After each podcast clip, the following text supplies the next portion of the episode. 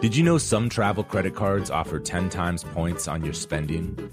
Don't miss out on big rewards for your next trip. NerdWallet lets you compare smart travel credit cards side by side, curated by an expert team of finance nerds. What could future you do with better travel rewards? A free flight? A room upgrade?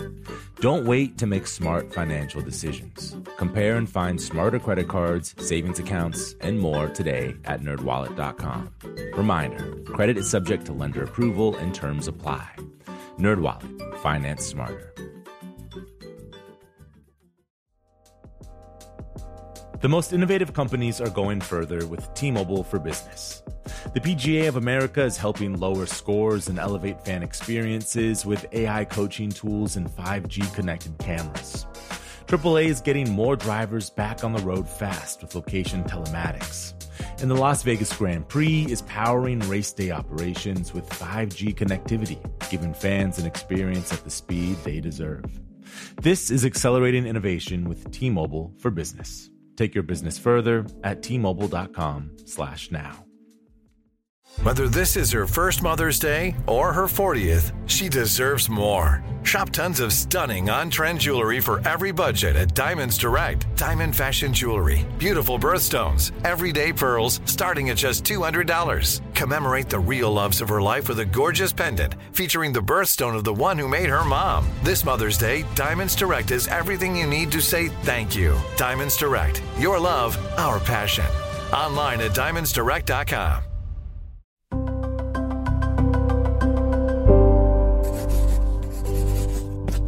Pushkin.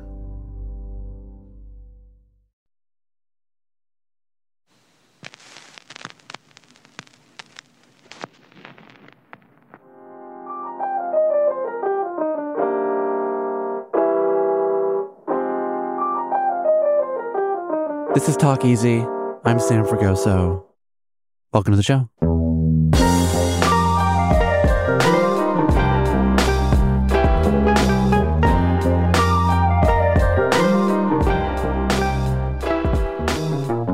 Today, I'm joined by writer and director Nicole Holofcener. She began her career back in 1996 with Walking and Talking, a modest film about two young women, played by Catherine Keener and the late Anne Hesch, whose friendship takes a turn when one of them decides to get engaged. The film is funny, tender, a little bit thorny. It's also a blueprint to the human comedies Holofcener has made in the intervening 27 years. Whether it's in pictures like Friends with Money, Please Give, or Enough Said, her stories are often populated by what writer Ariel Levy calls people confronting ordinary circumstances and falling short because they're afraid of getting hurt, or of getting old, or simply of changing. It's a good description from her, and one that aptly describes Holofcener's latest film entitled You Hurt My Feelings. In it, Julia Louis-Dreyfus plays a teacher and writer whose marriage is upended when she overhears her husband offering a critical assessment of her latest book. Here's a clip from the trailer. So, Elliot tells me you're a writer. In your last one, it should have done better. There's lots of new voices. Refugees, cancer, murder, abuse. I'm an old voice. You're the best voice. Maybe if Dad hadn't just been verbally abusive, it would have been a bestseller. Don't say that. Your memoir was great. Your new book is great. Look. Come on, we'll go sneak up on him. Can you say anything? No, I can't. It feels too late. Oh my God. Oh my God. I think I'm gonna throw up. God, right where we got, right here? No, I don't think I can. I can't. Going back. If I did say that, you took it out of context. Are you going to gaslight me now? This whole world is falling apart, and this is what's consuming you. Mom, you're not helping. I love you. Oh, okay, well, then never mind. That was from A24's latest film, You Hurt My Feelings, which is now in theaters across the country in limited release. The movie has opened to pretty rave reviews, including one in the Washington Post from critic Anne Hornaday, who hailed Holofcener as one of American cinema's inexplicably best-kept secrets. And that line, which I really like, is exactly why I wanted to sit with her today, to highlight not just this excellent new film, but an artist who's been quietly working around the edges, making the kind of poignant and original work that I hope continues to be made on the other side of this writer's strike, which is something Nicole and I discuss toward the end of this conversation. We also unpack her early years growing up in a creative family, the film that made her want to be a director, the intensely personal nature of her work, and why, after nearly 3 decades, she continues to stay on what she calls the seesaw between art and life. This is Nicole Holofcener.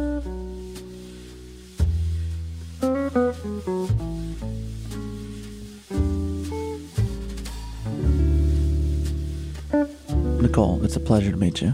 Thank you so much. Likewise. How are you feeling? Excited. To be on the podcast or to release this movie or all the above?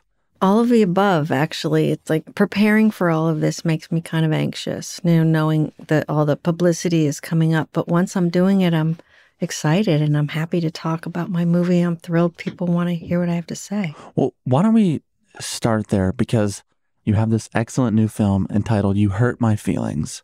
It's about a professor and published writer played by Julia Louis-Dreyfus that discovers her husband doesn't particularly like the new book she's been working on. Now, was some of this premise informed by a diary entry you had? No, but it's definitely something I've thought of a lot, obviously. And I thought, oh, I could make a movie, I think, about that. I loved the awkwardness of it. It's complicated. There's just no right answer because I am not my work. I am me. And even though my movies reflect me completely, you know, they're autobiographical in a, you know, non-literal way. And I haven't figured it out. I feel like that question of can someone love you if they don't love your work is an especially loaded proposition for you because, as you said, the films are so inextricably linked to your life. Did exploring that in this movie help in any way? No, not at all. I don't even know if Tobias's character did the right thing or the wrong thing. I don't judge. It's just... That's the husband. Yeah, it's just so interesting to me. Also, the can someone love me and not love my work, I think... They can. I think someone can. You think so? Yes. However, the person whose work is not being loved could possibly feel like they couldn't be respected if that person didn't like their work. It's kind of shameful and humiliating, and I would assume this person just does not respect me at all. They're laughing at me inside, and yet they probably could love me.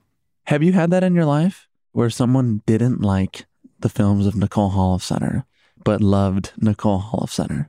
I wouldn't say loved or disliked all the films, but I've certainly tried to be with people who felt that way. Really? Yeah, not successfully. How long does it last for? Probably too long. You said recently, as long as my loved ones like most of my work, I'm good. It's because my movies are so personal. If you don't like my movies, how can you like me? My characters are filled with my humor, my arrogance, my self-pity. I said arrogance? I didn't make it up. That's not a word I would use. I was misquoted. Not that I would be embarrassed to say I have arrogance. I mean, everyone does to some degree, but that wouldn't be the 3 adjectives that I would describe. So you're wrong. The interview in Variety has it wrong. I haven't read it yet. Well, it was from January. Oh, well, everything's different now. I was arrogant then. Yeah, exactly. Now I think you've just transformed. Should we move arrogance to hubris? I'm trying to help you. Yeah, I like hubris. My characters are filled with my humor, my arrogance, my self-pity. Gee, it's funny. I only relate to the, well, I guess self-pity too, for sure. And my humor, and I think my heart should be in there because they're in my characters. Okay. We'll go with that. In the case of You Hurt My Feelings, it's my understanding that you had to direct part of the film through a laptop because you had COVID during production. How do you communicate your humor, your heart, and your self-pity through a computer screen? Well, unfortunately, it's possible. I didn't have to be there for 4 days. It was difficult. I was really happy we didn't shut down because we wouldn't have been able to come back. So they sent me home, and on my laptop, the first AD would FaceTime me and bring her phone to the actors and film the rehearsal so I'm watching it, and I would give direction. There's a scene in a bathroom that's very, very close. It's just the AD couldn't fit. So I had to give a note to like a PA who gave it to the second AD, who gave it to the first AD, who gave it to the actors, and sometimes it was completely wrong. What was the note? Oh, it would be anything. Anything like, oh, could you step forward? And then I hear the direction being given, can you step back?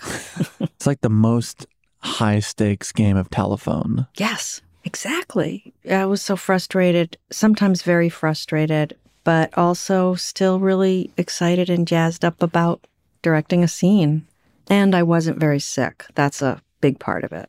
That frustration you felt, though, how do you not lose your cool in that situation? How do you stay focused on communicating all the things that make your films your films? I watched every moment that I could. I did feel sorry for myself because I'm thinking I make a movie every, 80 years, and week 2 out of 3 weeks, really. I mean, 22-day shoot. Yeah. So I was unhappy. And my son actually had come with me to shoot a behind the scenes of me, and then he got COVID.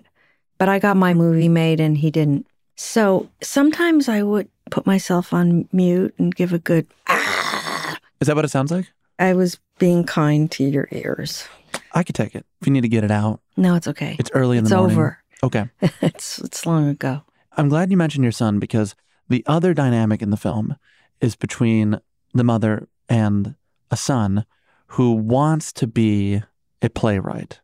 Throughout the movie, in these dynamics, you seem to be unpacking the difference between honesty and support. As a parent whose kids have some artistic ambitions, as your kids do, have you found navigating that line challenging? I find it very challenging. I'm afraid I'll always say the wrong thing. First, because I'm their mom. And second, because I think they do have a great deal of respect for my opinion and probably make it too important. I can't say I've ever lied to my kids about their work, though. I think they're talented. And again, I am their mom. But I will say, it's rough. One son wants to be a screenwriter. So I say, it's a first draft, and I really like this about it. And you're a really good writer. I think it just got boring here. I mean, I can say that and they can take it. You give honest feedback. Yeah, I do. And I think it would be difficult to give honest feedback if I thought their work was crap. That would be really hard, because I would still probably support them and say, I like it, keep going. I might say less. Do you think we're in a generation where parents are overly supportive of their kids? Oh my God. There's a scene in this movie that I cut out. It didn't really work, but Owen Teague, who plays Elliot, the kid, is walking down the street, and he stops at a corner stoplight, and he overhears a mother and her little girl. And the mother says, press the button, make it turn green. And the kid presses the button, and she said, press it again, you can do it. Oh my God, you made it turn green. And he gives a look like, oh my God, this is sick. That little girl now thinks she has the power to control traffic lights, and she's 4. So I have actually overheard that exact conversation. And also what went with it was like a yay. So yeah. And you think this is emblematic of? Maybe overcorrecting our own childhoods, possibly, because, I had a good one, but a lot of kids did not get praised. And also, I think the trends, right? They say you got to praise your kid, praise, praise, praise, Tell them they can do anything. I mean, when I told my kid, one of my sons, that he wasn't really going to be an NBA player, he was so upset. He was like 5 feet and 12. My mom did the exact same thing to me. Get out. At around 12 years old. NBA? NBA. She said, look at your family. No one over 6 feet. It's not going to happen. And could you play basketball? I was very good. And I still play every Sunday, and it's all fine. Good. Probably have a better life. It was traumatizing in the moment, though. Yeah, right? Broke my heart. Yeah, I'm sure I broke my kid's heart. But when it came to your earliest artistic endeavors, this was in the 70s. You and your family relocate from the Upper West Side to Santa Monica. Did your mother and stepfather support what you called corny drawings with poems on them? First of all, I'm very impressed with your homework. You did really good, really well. Thank you for the correction. Yes, God forbid. Yeah, absolutely. Especially my mom. I remember she was thrilled beyond belief, just like she is now with my creative endeavors. And I actually sold some of those little pictures. They were very 70s. I'd like draw with a rapidograph pen, which is a very fine point, and make a poem about rainbows. You would sell them in stores in Beverly Hills? Yes, a couple of stores in Beverly Hills. Just curious, what were the poems about?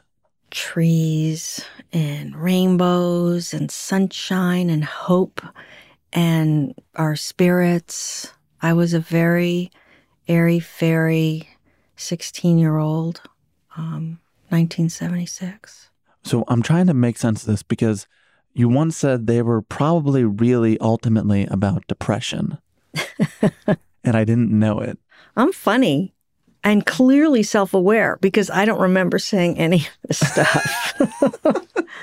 Yeah, maybe as well. Absolutely. Because, you know, it goes kind of hand in hand, being 16 and being depressed. At that age, did you see thoughtfulness and intellect to be synonymous with depression? Did that all seem to be part of a similar identity? Yeah, those were the people that I felt closest to because we were all capable of feeling joy as well. But to not, you know, people who don't see the world as ugly as it can be, no, I don't want to hang out with them. And you knew that then? Definitely. I had fewer friends than I wanted. So you wanted more friends? Well, I wished that people would be good enough for me to want to be friends with them. But there were only a few. Does that sound arrogant? You know, according to a Variety article, you know, maybe. So from the poetry paintings, I want to chart your path a little bit because you have stints at Sonoma State University, San Francisco State University, before graduating in 1984 at NYU. When you graduated from college, it's my understanding that you left thinking you were going to be a screenwriter. But did that all change the day you walked into a theater to see Stranger Than Paradise by Jim Jarmusch? Yeah, like I wanted to be a director when I started film school, absolutely. But I didn't. I came out of NYU with a pretty crummy, overly long short. It's called Every Other Weekend. Yeah, I thought it was terrific. I heard someone behind me say it was really bad. Steve Perkins. If you're out there, Steve Perkins, I heard you. And, you know, I'm sure Steve watches all your films now and wonders, wow, did not see that coming. That's really funny. So actually, Steve, I made a whole movie about overhearing you say you didn't like my movie. But then making it was a terrible experience as well. And your stepfather didn't like it very much either, right? No, he was honest. And he kind of said, you know, yeah, I don't see this going anywhere, Nick. Maybe you want to stop spending all my money and get a job. It's like that scene in Inside Llewyn Davis. Oh, my God. With F. Murray Abraham? Yeah. I think about that. Unbelievable. And I also had an agent when I was trying to get an agent tell me that I should definitely give up the directing part and just be a writer. I mean, who tells somebody like that? I know his name too, but I don't need to say it. Yeah, but you already got one Steve. I mean, it's funny because I have such a terrible memory, but I remember these two people's names very well. Mm. Despite the harsh comments from your stepfather and Steve Perkins, what did happen in that theater watching Stranger Than Paradise? It was so unique and so slow and weird. And I loved it so much that I guess it inspired me to think I could do my own version of unique and weird. I know Judy Blume is very much in the zeitgeist right now, but reading her books when I was a little girl made me want to be a writer. When reading her books, you have this lovely quote. Mm.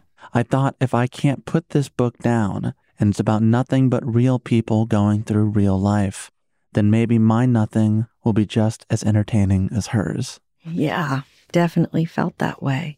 And you felt that way in your late 20s, early 30s when you started fully leaning into wanting to direct?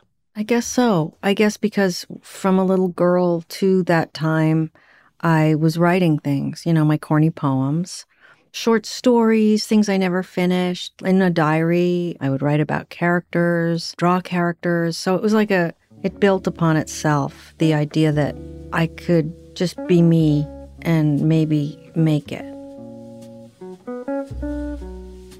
After the break, more from writer-director Nicole Holofcener.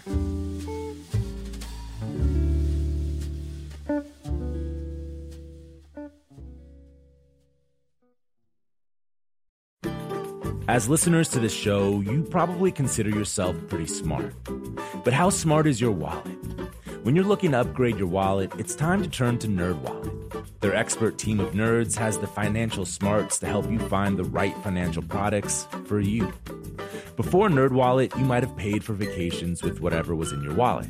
But you could have been missing out on miles you didn't even know you were leaving on the table.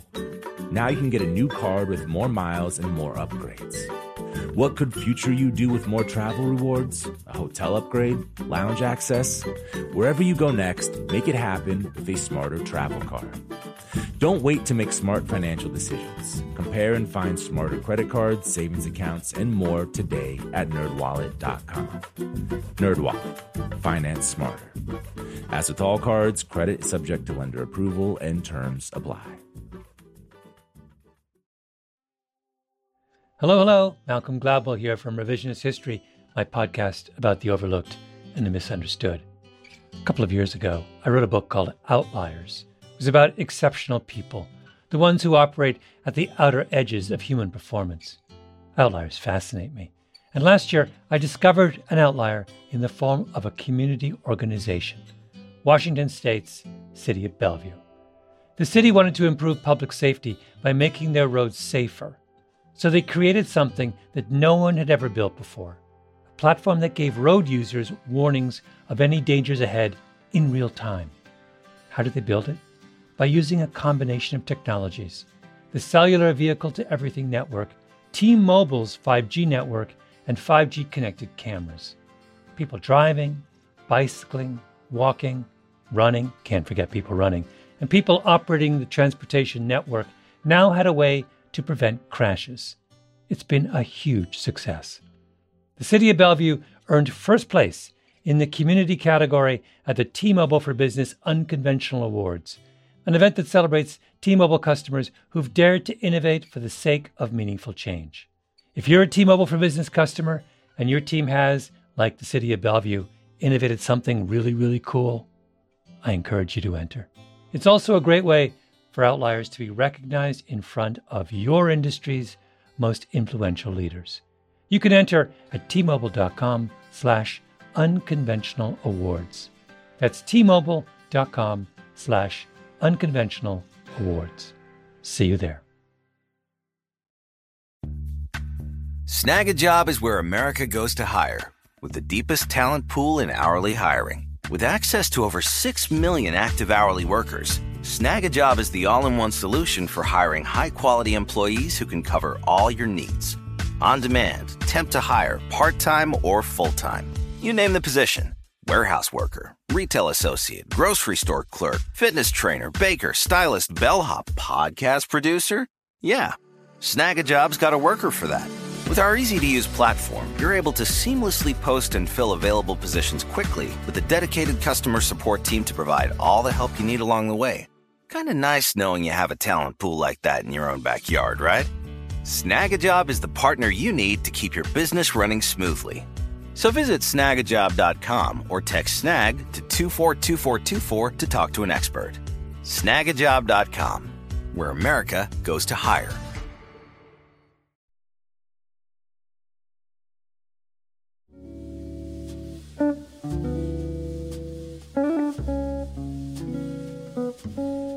Coming back, you seem to have come of age in a household with pretty large personalities of people being themselves and making it by way of your stepfather, who was a talent manager and producer. Mm-hmm. Did that at all give you confidence that being yourself could be sufficient? I don't know if I ever felt that way exactly, but I certainly saw that people could have creative careers. My biological father, Larry, he struggled a lot to support his art. He was a writer, a playwright, a book writer. He had a lot of different jobs, and then eventually made a good living sculpting. So I saw that it could happen. It always amazes me when I see students or kids who grow up in a family of dentists, you know, and they want to be a filmmaker. How did they get that idea? Really. And good for them. But I certainly got the idea because it was all around me. Right. I'm fascinated about these early experiences of yours, in part because I think they inform, you gave me a sort of stern look. So just thinking, how fascinated are you? You think I'm feigning fascination? Really? Hyperbole. All right. Well, here's an edit. I'm moderately interested. I think if you... It embarrasses me. If you need to say that, and you need to lower my fascination to a moderate interest, then I'm happy to oblige. Thanks, appreciate it. Clearly, I'm grateful. Can we talk about this experience you have as an apprentice editor on Hannah and Her Sisters? Mm-hmm. Because through the years, many publications, we've gone through how often they've been wrong already today, they've compared you to Woody Allen. What I'm most interested in is how watching and syncing different takes of that movie, it is so full of dynamic, remarkable performances, how it shaped how you thought both about actors and performance as a young filmmaker. It's an interesting question. I mean, I was syncing the dailies, and I really saw the man behind the curtain. You know, you see an actor do take after take after take, and what looks fake and what doesn't look fake. And I think because of that, I didn't like it very much. It was weird. The response I had, I was like, oh, this scene's boring, or I don't like that character. And then when I saw the movie, I loved it. A completely different experience, and still love it. But I don't think I was thinking very much about myself. I was so absorbed in this job and pinching myself that I had this job. I was so stressed about the job, but I had a lot of fun. I mean, I had preferences. You know, why did she do it that way? Why did he say it there? Watching the blocking change was fascinating. Seeing it work one way and then seeing Woody, you know, changing it completely. Because I always have opinions, so I was having them then. What were and what are your preferences? Well, my preferences generally lean toward natural. You know, I hate melodrama, a lot of crying I'm not a big fan of, unless, I mean, sometimes I've had it and I feel like you have to really believe it's a powerful, perfect moment for a big cry. Otherwise, it's kind of gross. My preferences, funny. Even if a person isn't, say, a comedian, they got to have an inherent sense of humor if they're going to, you know, read my scripts, I think. That's what I look for. And I prefer actors to look natural. I prefer actors not to have had plastic surgery, at least not noticeable. So those are some of my greater preferences. In those early movies, Walking and Talking, Friends at Money, and Please Give in particular, did Catherine Keener personify those preferences for you?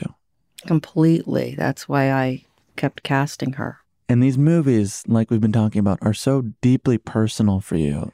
Did Catherine feel like a surrogate for you in those projects? Yeah. I was watching myself, in a way, going through whatever Keener was going through, for sure. A better-looking version of myself. Yeah, I really felt myself in her, even though we're really different. Look different, act different, talk different, everything. What was the commonality? I think we just got each other. There was just a sisterhood there, right in the beginning. We could just give each other a look. Like, if a scene wasn't going so well, we could just look at each other and, okay, I'll do it that way, without ever having to say anything. It's kind of similar with Julia Louis-Dreyfus as well. It's like, I found my person, and it makes making movies so much more emotional and personal and valuable.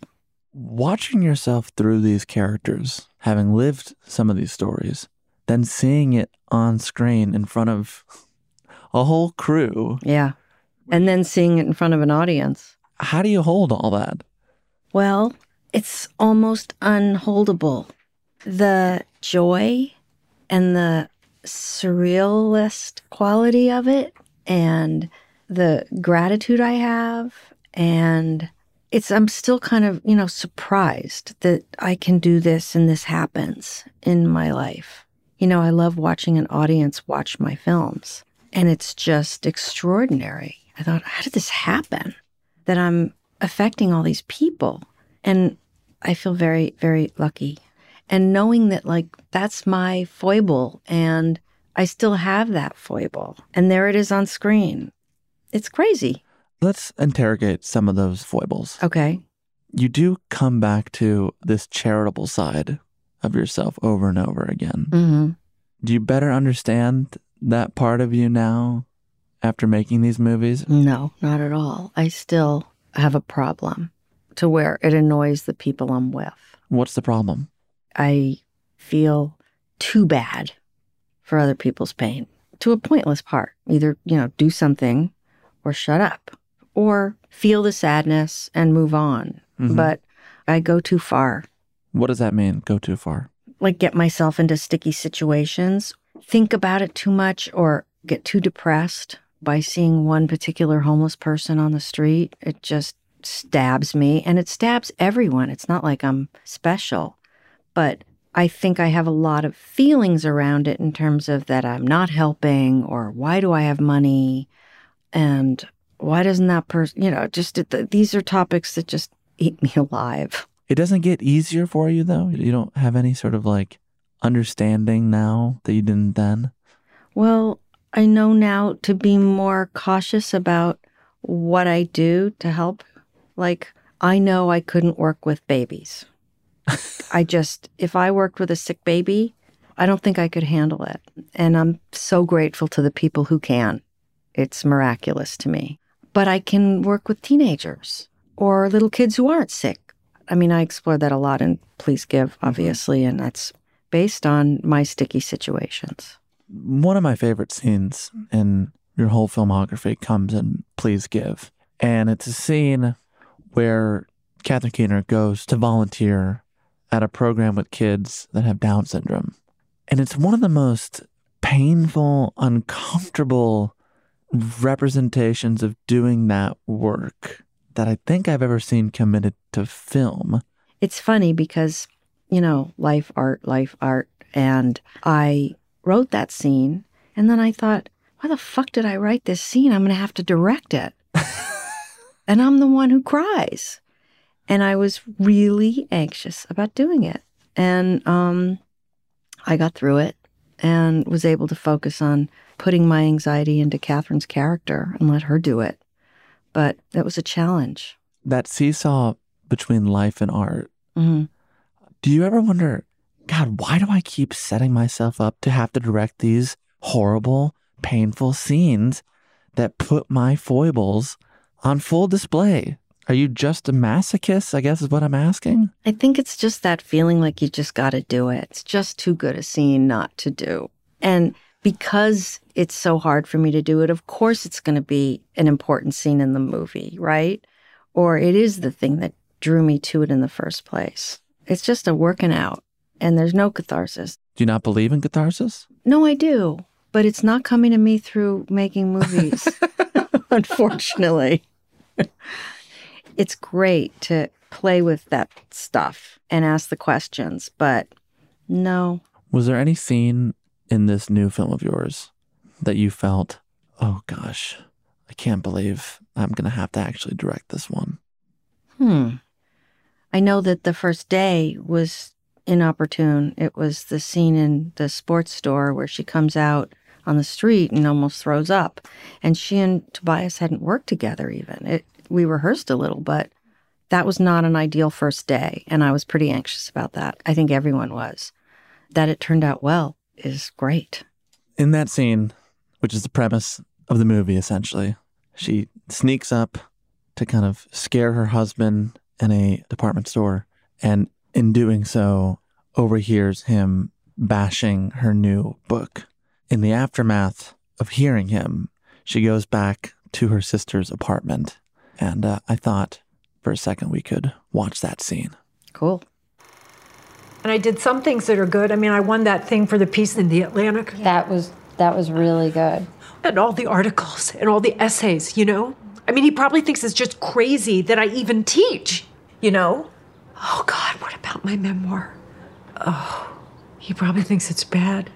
Oh, my God, this whole time. It's about you. How could he think that? How could he possibly respect me? Of course he respects you. No, not if he doesn't like my work. You know that.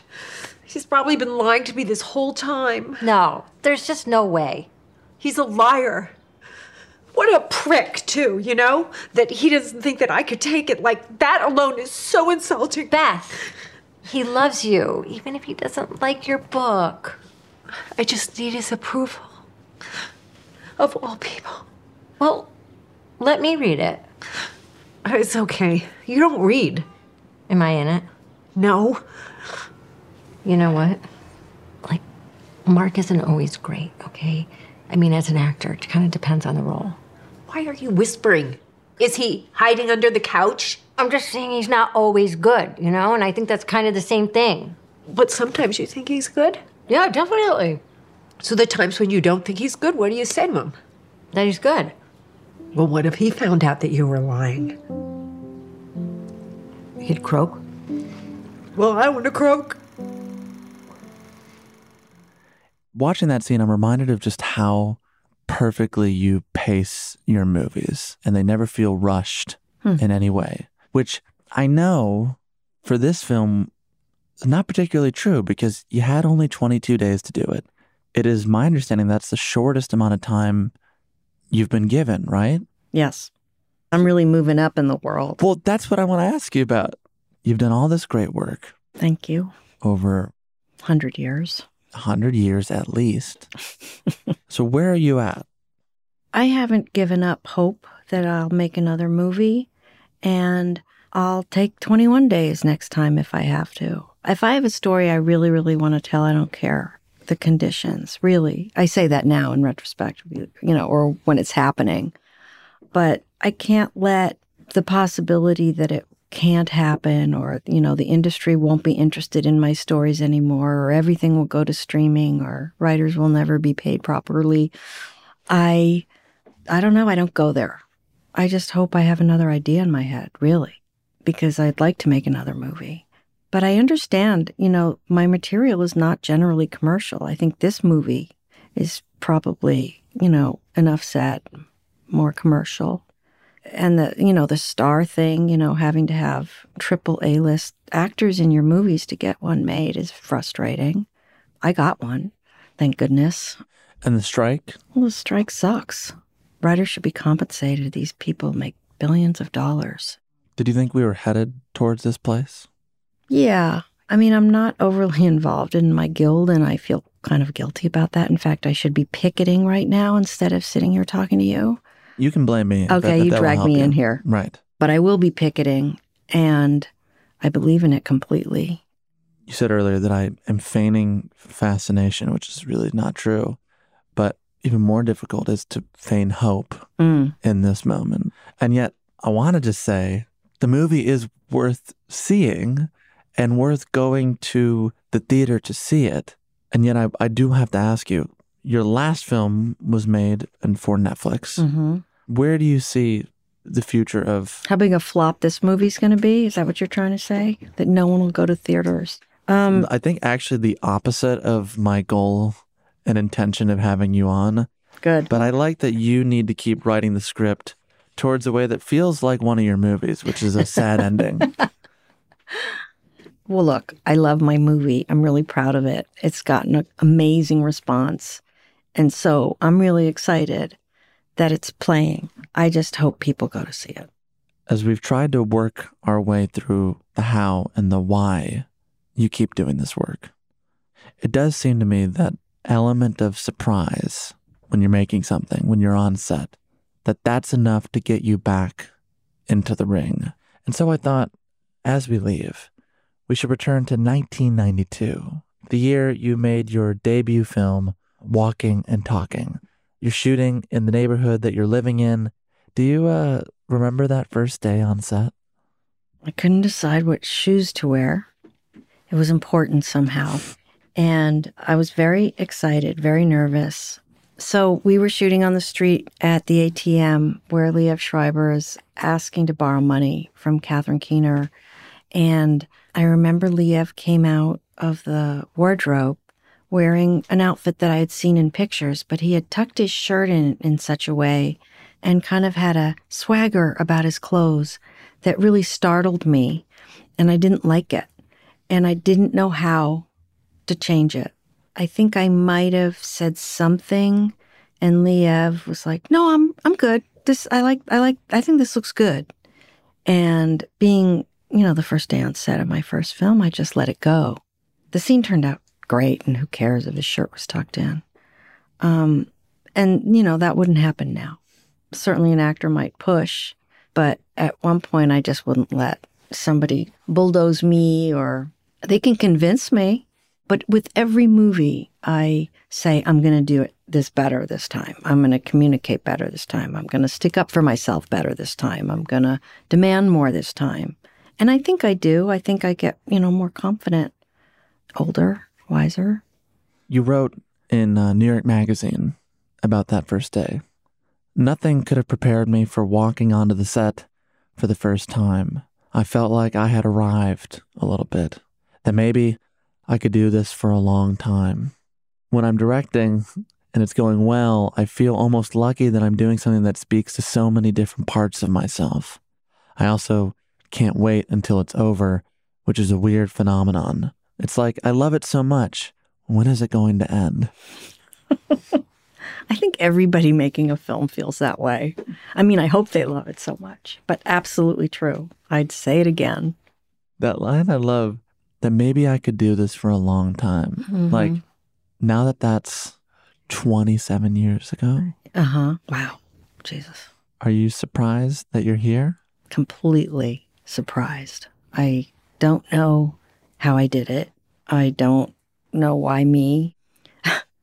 Really. And not to say, I'm not diminishing my own talents or whatever, but so many talented people don't have careers like this. So that part feels lucky. And I just saw a thing. I was going through old things that I save, and it was a poem I had written. And at the end of the poem, it said, I hope I get to be a writer, because that's what I love to do most. And I was shocked.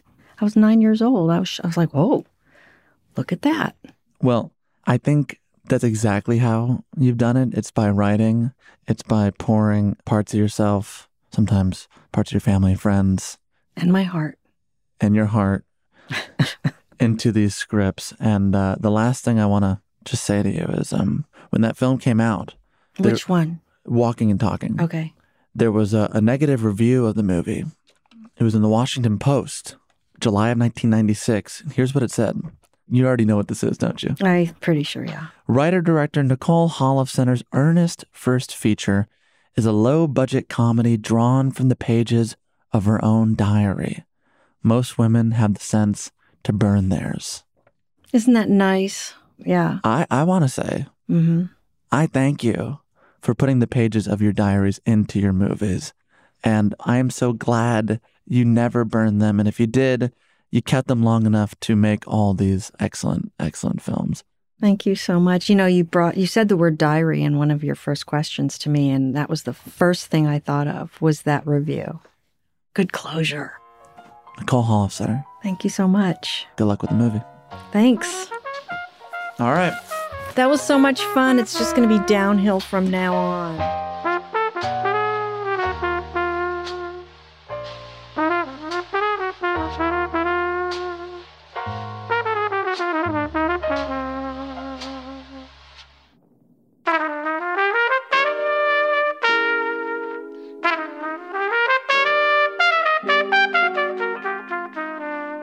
That's our show. I want to give a special thanks this week to Ryan Collins and the team at A24, MJ Butler, and of course, our guest, Nicole Holofcener. Her new film, You Hurt My Feelings, is now playing in theaters across the country. To find tickets, we've included a link in our show notes at talkeasypod.com.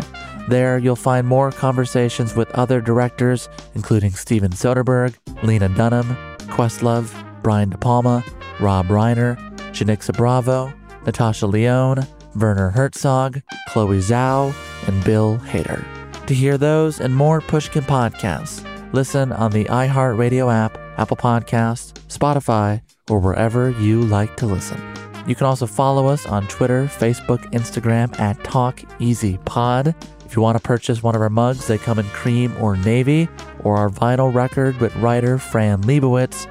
You can do so at talkeasypod.com/shop. As always, Talk Easy is produced by Caroline Reebok. Our executive producer is Janixa Bravo. Our associate producer is Caitlin Dryden. Our research and production assistant is Paulina Suarez. Today's talk was edited by Clarice Guevara and mixed by Andrew Vastola. Our assistant editor is CJ Mitchell. Music by Dylan Peck. Illustrations by Krisha Chenoy. Photographs by Julius Chu. Video and graphics by Ian Chang, Derek Gaberzak, Ian Jones, and Ethan Seneca. Special thanks to Kaylin Ung. I also want to thank our team at Pushkin Industries, Justin Richmond, Julia Barton, John Schnars, Carrie Brody, David Glover, Heather Fain, Eric Sandler, Jordan McMillan, Isabella Navarez, Tara Machado, Maya Koenig, Carly Migliori, Jason Gambrell, Justine Lang, Malcolm Gladwell, and Jacob Weisberg. I'm Sam Fragoso. Thank you for listening to another episode of Talk Easy. I'll see you back here on Wednesday for a special episode featuring singer-songwriter Arlo Parks. Until then, enjoy the holiday weekend, stay safe, and so long.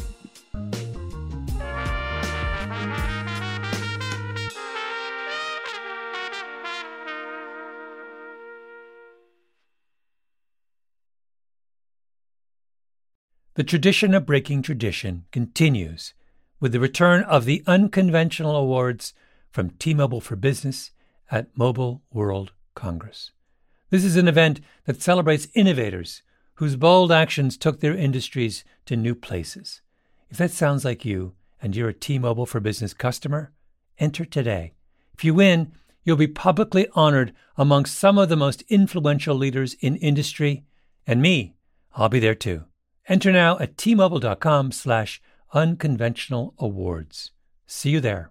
Whether you're a savvy spender maximizing your savings with cashback rewards, a thrifty rate watcher seeking the lowest interest, or a travel enthusiast looking for extraordinary perks, Kemba Financial Credit Union has a visa to complement your lifestyle and unique needs. Apply today at Kemba.org to unlock a limited-time 2% cash back on purchases and pay 0% interest on balance transfers for an entire year with a new visa from Kemba. You deserve a card that works for you. Restrictions apply. Offer ends June 30th, 2024.